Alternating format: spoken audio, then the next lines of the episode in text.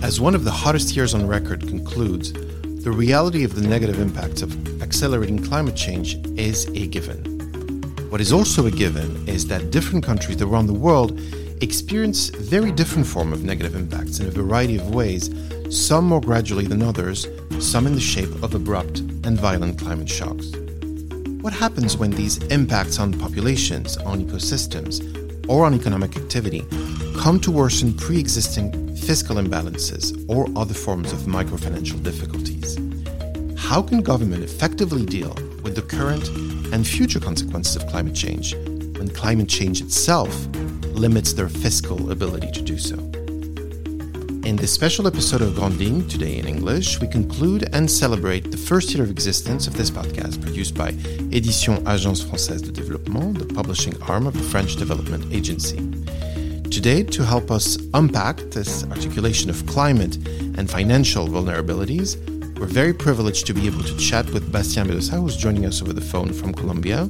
Hi, Bastien, and welcome. You're a climate economist and a consultant on climate policies and green finance, and you're the author of a study recently published by the French Development Agency titled Climate Financial Trap An Empirical Approach to Detecting Situations of Double Vulnerability. The study appeared in October of 2023 this year in the MacroDev, that stands for Macroeconomics and Development series, and is of course available to read and to download at www afd.fr. Grandes Lignes, le podcast de la recherche sur le développement. Why is it that countries that combine climate and macrofinancial vulnerabilities are more likely to find themselves in what you call the climate financial trap? Yeah, uh, thank you, Etienne, for, for, this question. And maybe the, let me start with uh, definition of this uh, climate financial uh, trap uh, dynamic. So climate change causes damage to ourselves. Just think about housing destruction, for example, to ecosystems and to economic activity uh, as well. So extreme weather events, and this is one of the focus of uh, my uh, study, can destroy physical and economic uh, assets or can disrupt, for example, a supply, economic supply chain.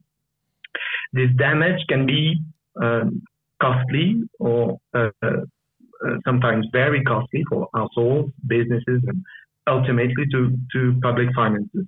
And this can lead to an increase in fiscal uh, imbalances and public debt uh, ratio in the short or, or in the medium term.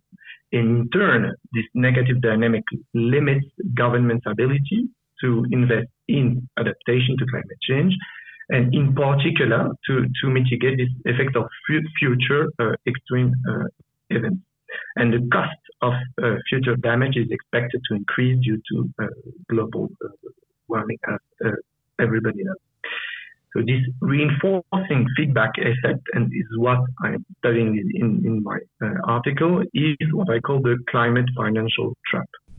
Bastien, from a methodological standpoint now, what kind of approaches can allow for the identification of these situations of double vulnerability? Yeah, my approach is very, let's say, very simple. I will not get too technical, but I have uh, very simply created two vulnerability indices.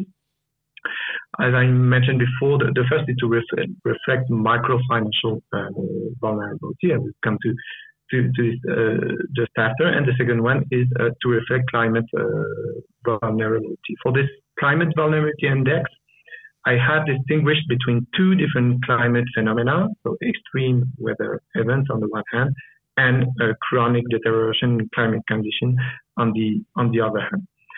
For the macro financial vulnerability index, uh, uh, I use the um, sovereign ratings provided by international uh, rating agencies. Why I choose this data? Um, because I think it reflects um, the country's external financial vulnerability.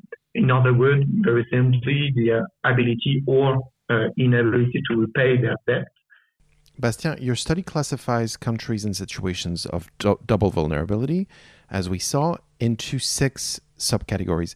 Can we go over some of the characteristics of, of some of the of these groups?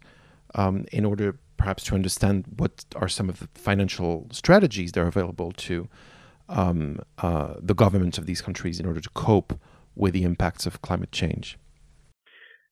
Yeah, sure. Uh, uh, first, let me start with uh, vulnerability to extreme weather uh, events. So, these extreme weather events, which are expected to become more intense and frequent in the future, these events cause damage to economic activity, buildings, etc., that I already mentioned. Uh, can be this damage can be uh, very costly. For example, according to a UN uh, study, the annual cost of damage caused by these uh, extreme events uh, in the SIDS countries, also the small island developing countries, is between 1 and 8% of GDP, 1 and 8% of GDP for the annual cost. So it can be a huge burden for uh, public finances for the, the, the most uh, vulnerable uh, country, and of course, accelerate a negative dynamic on, on public debt. Bastien, can you give us some examples of countries in, in this very category, and what are the strategies that are available to them? If we adopt a risk assessment perspective, we may assume that the countries in this group, and for example, in this group, you have many, many small island states in the Caribbean, in the Indian and the Pacific Ocean, for example. So these countries have the highest level of macrofinancial vulnerability and may not be able to manage this risk uh, on their own. This is a, a critical uh, issue. Uh, this uh, group of countries include also Latin American coastal countries such as Nicaragua and Belize. Now, what about countries that are vulnerable to climate change, but perhaps less vulnerable from a macro financial standpoint?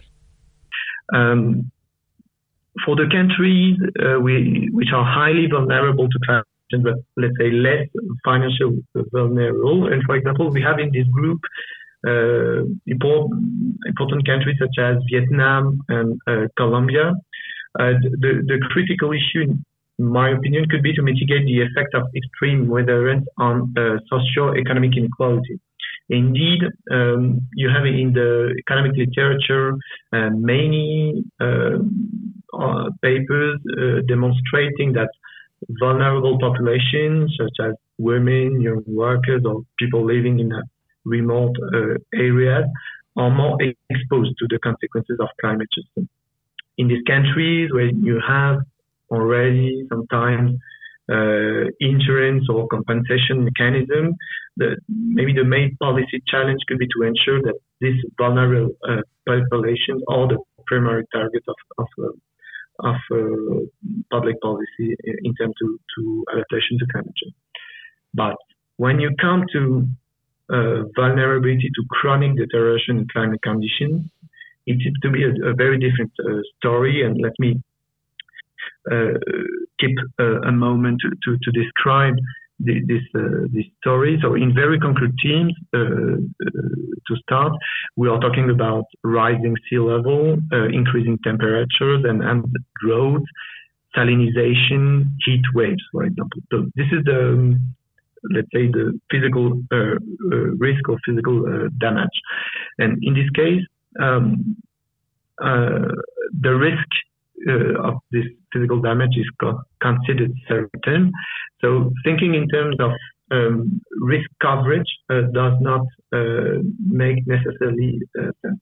That's why um, um, I, I, would like for, for this category of country to emphasize uh, the, the, the, importance of uh, massive investment uh, in adaptation as a, a financial uh, strategy for uh, to prevent uh, further future damage. Now, in terms of financing instruments, what is currently available to these countries? We are talking about structural changes in the economy, transforming the production system in agriculture, or even relocating certain human and economic activities. So this group includes uh, small island states as well, but also, for example, countries in the Mediterranean region, in some and some coastal countries in West Africa and uh, Latin America. for the most vulnerable countries in this category, I think that um, creating or recreating an investment capacity uh, may uh, require, in some cases, debt treatment, for example. Um, we have also in this group countries such as Dominican Republic, uh, once again, Bahrain, Honduras, Senegal, or uh, Rwanda. And for this country, maybe the issue of accessing the international concessional funding on climate could be uh, uh, one of, of, key objectives. And um, for this country, the, the, the, the key priority indeed could be developing an ambitious uh, adaptation strategy, but while maintaining a solid macroeconomic profile to attract investment in the in the economy and keep uh, access to international financial uh, market. Bastien Bedossa, your study also looks at countries with lower microfinancial vulnerability. What strategies are the most effective for this, this category of countries? For the less macro financial vulnerability countries, um, this group, uh, for example, includes Uzbekistan and, and Vietnam. Um, the strategy can focus on mitigating the effects of climate change through uh, redistribution effect, effect or mechanisms in, in the economy, but also mobilize additional resources to finance uh, adaptation strategy. For example, um, there are very interesting discussions on developing uh, carbon markets, for example. It could be in some cases a way to um, provide additional resources to the to, to the government. Thank you so much, Bastien Bedossa, for being our guest today. Thank you. Thank you very much. Visit www.afd.fr to read more about this and many other research projects conducted by AFD, the French Development Agency. This podcast was produced by Elsa Murat, edited by Eric Tovin, and I am Etienne Charrière. À bientôt!